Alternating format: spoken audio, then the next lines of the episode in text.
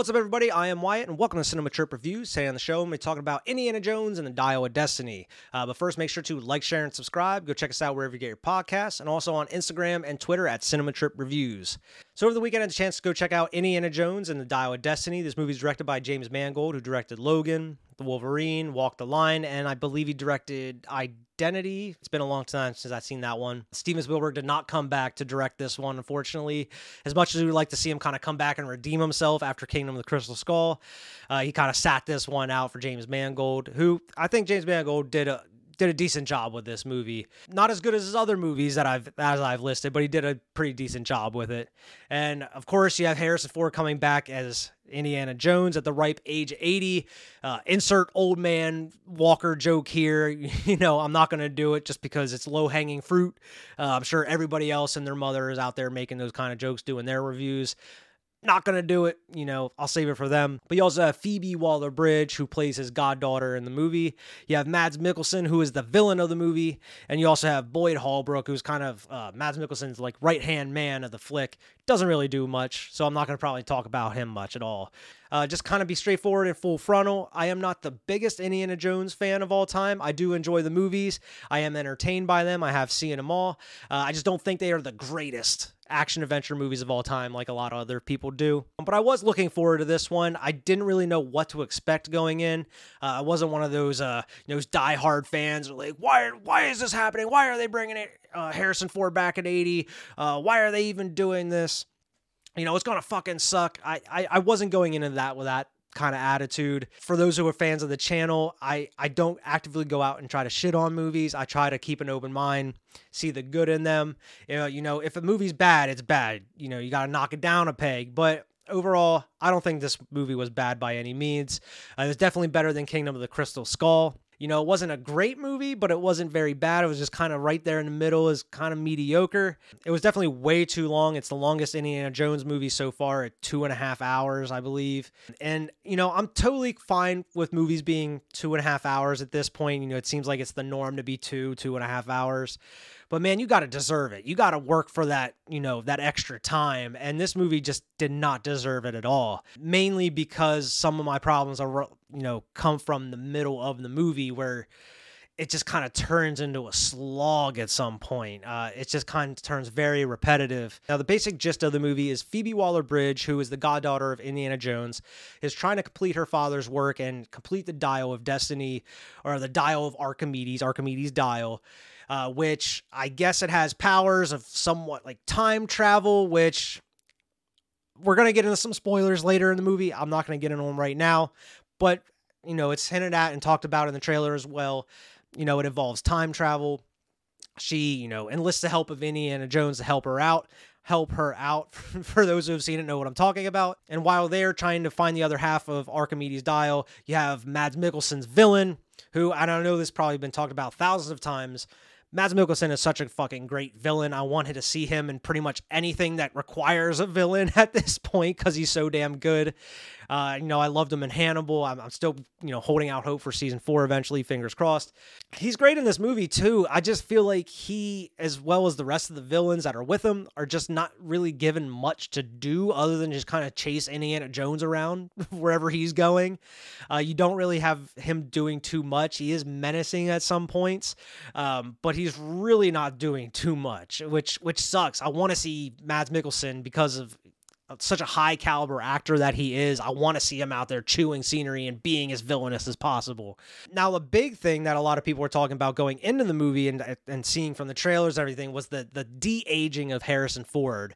Uh, you have a, a kind of a, a, flashback scene, and it, it's actually a scene that opens up the film, which is probably my favorite part of the movie. Was that flashback scene to open up the flick? Now, I thought the de aging actually was very well done for the most part. There's a couple different spots where like the Nazis are shining like a flashlight on his face and it looks kind of weird. It looks kind of like it looks very deep fake AI ish. Uh, you can tell whenever they shine the light on his face. But for the most part, through the majority of the beginning here, it looked really well done. The only thing that really threw me off was they were still using Harrison Ford's voice from now. So it's like 80 year old Harrison Ford's voice on like a 40 year old version of himself and it just doesn't fit at all. I mean, there's a couple different lines that sound okay, but for the most part, I was like, why does he sound so old? Like he, he he doesn't he doesn't look that old, but he sounds old. He must have been smoking in between these movies. But as much as I like that opening where, you know, the flashback of him going across the train like you see in the trailers and everything, it goes on for way too long. That opening scene is like 20, 25 minutes to a half hour. And it's just it does not need to be that long. You definitely could have cut it up and made it a little bit more concise. And that's really the the whole movie though. This movie could have really benefited from another rewrite or two uh, just to kind of make it a little bit more concise and compact. And they might have it would definitely would have made the movie even better in my opinion because uh, it wasn't bad it's just it's just very long and drawn out and that middle is just very just kind of lackluster. There's not a whole lot going on. Uh, so I mean, it, it, had the potential to to be really good, a really good movie. Uh, they just weren't able to reach it. Now, a lot of people's kind of worries were, how is Indiana Jones at 80 years old going to be doing what Indiana Jones normally does, as far as like an action adventure guy, you know? And to be honest, they treated him like he was 80 years old. He's he's complaining throughout the movie about you know aches and pains and how old he's getting. Um, they don't really have him running around or getting in the fisticuffs, fist fights too much. He, he tries to get into fist fights a couple times and he he immediately gets handled, which is like probably what would happen. Um, but he's not out here jumping from buildings they were kind of realistically treating him like an 80 year old person in these scenes. A lot of his action scenes that he's in are like these these car chases or getaways, or like you see in the trailer, him on that horse riding through the parade. Um, he's not doing a lot of the action stuff himself. They kind of leave that for uh, like Phoebe Waller Bridge and her short round character. It's like the new ver- short round 2.0. Whereas like you see him and then like 25 minutes to a half hour goes by and you're like, I totally forgot this kid was in the movie. Why is he here? Where it's like ev- everything this kid does probably could have been combined into Phoebe Waller Bridges' character, but my guess is they wanted to kind of give her a short round to kind of have that comparison between her and Indiana Jones, which it seems like the whole movie is trying to build her and her short round up for maybe kind of set her up for her movies eventually or a series down the line. I don't know, but it that's the kind of feeling I got out of it was like they were trying to build her up for her own movie or series. But I mean, her version of short round really wasn't needed. I really wasn't a fan of her character in general. Nothing against Phoebe Waller Bridge. She's a great actress and she was great in this movie. I just wasn't a fan of the way they wrote the character itself. Um, if they would have played it one way the whole time, I think it would have definitely been a lot better than what they tried to do, where through parts of the movie she's just very manipulative and and she backstabs Indy and she uses him for her own personal gain at multiple spots where it's like why why would I like this character? And then they try to get you to like her by the end. It's like she hasn't really done anything to really redeem herself other than try to save Indy a couple times. And it's like, is saving Indy enough to redeem her character, to make us like her, to make us want to watch a series or another movie with her in her short round 2.0? To me, not really. Now, for those who are accustomed with the old Indiana Jones movies, love the action and the, the, the, cool locations. Well, you get the cool locations in this one. You get like Morocco, and you actually get to go deep sea diving at some point. Action, though, is is very lackluster in this movie. To be honest, I wasn't really impressed with it. There is one cool scene in Morocco where they're driving in like this little buggy, uh, driving, having like this little getaway sequence that goes on far, far, far too long. Uh, as much as I enjoyed it and as, as entertaining that it was, and it had some cool concepts in it, it definitely, like the rest of the movie, goes on way too long and like the deep sea diving like i mentioned it, it's it's a cool idea to go deep sea diving but what they do with it it's just not much. You have the setup for like you have eels, and it's like, well, they're like the snakes of the sea, and Indy's like, oh, great, fucking snakes again. And as soon as they get down to like this this sunken ship they have to go to, you have these eels, and it's it's over before you really get anything super exciting. And he doesn't really do anything cool to get away from them. They just kind of just mosey on out of that ship to get out of there. It wasn't really anything like super interesting or or really crazy about it. It just was kind of dull. And that really is just kind of this movie in a nutshell is just dull and and is mostly due to the runtime. I like I mentioned, if if you would have shortened this, made it just two hours or like maybe an hour 50, hour 45, I think this movie definitely would have benefited from that. It's just overly long, and that middle of the movie just drags out because they're just doing the same thing over and over. Just Indiana and his goddaughter get one place, find something, the bad guys meet them. Oh, they got to get away. They go somewhere, the bad guys meet them. And it's just over and over and over, and it just gets very repetitive. And by the end, I was like, when's this movie gonna end, man? I'm just waiting for it to end at this point. It just doesn't seem like it's wrapping up anytime soon. I'm gonna get in some spoilers here because it's hard to go any further without some spoilers. Uh, you actually get a couple returning characters in this movie. You get Sallah, who is a very small part in the movie, but he's he's very entertaining. Uh, I actually like the part they threw in for him in here. Uh, and of course, you get Marion, who returns. He, she was kind of the surprise because nobody knew if she was going to be involved. She was in Kingdom of Crystal Skull, of course.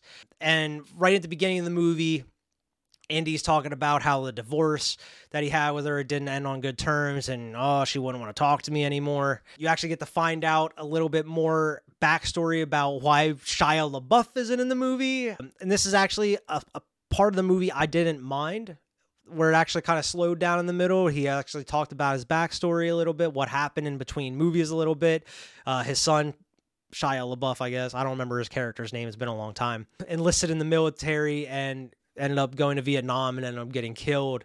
And that's really what kind of caused the rift in the marriage between Indy and Marion. And she was really never able to get over it. And also he was never really able to get it over as well because he also he mentions in the movie if if he was able to to use time travel, he would go back and stop his son from enlisting. Because not only would that save his son's life, but would also save his marriage as well. Right there, that's that's really one of my biggest problems with the movie. And it's I'm not talking about him explaining his backstory because that was actually one of the parts I liked. More so the time travel, the the whole basis, the whole reason of the Dial of Destiny, uh, Archimedes' dial being the center point of the movie, which I've hinted at it before. Mads Mikkelsen is trying to get it to go back in time to kill Hitler and take his place to win the war for the Nazis because he knows exactly what it would take to win the war and he was going to be, you know, the Fuhrer. He was going to be the one that had led them to the Nazi victory. And of course, Indiana Jones got to stop him. But what does he do? Not very much. The whole third act is pretty much him sitting on a plane being captured after being shot in the chest, listening to Mads Mikkelsen just go off explaining his plan and everything. Uh, and while Phoebe Waller Bridge is crawling through the plane, it's not an exciting third act at all. Like an Indiana Jones movie, you expect it to be a little bit more action packed and, you know, a big, you know, action set piece. This isn't really much of an action set piece. I mean, everything that's going on around them is very actiony, but the, the everything going on with the characters themselves not really. But the whole third act is like them on a plane where Indy's being held hostage and they, they go through that wormhole and they didn't account for continental drift. So it takes them way back further than they expected. And it's like back during Archimedes' time. You actually have like the warship shooting these huge ass spears and there's a war going on. And it's kind of interesting, but like, why the fuck did they have the need to throw time travel in here? The one of the huge things about why people hated Kingdom of the Crystal Skull was not only just being a, a terribly written and poor movie, but you introduced aliens. So what's the next logical step? We're going to introduce time travel.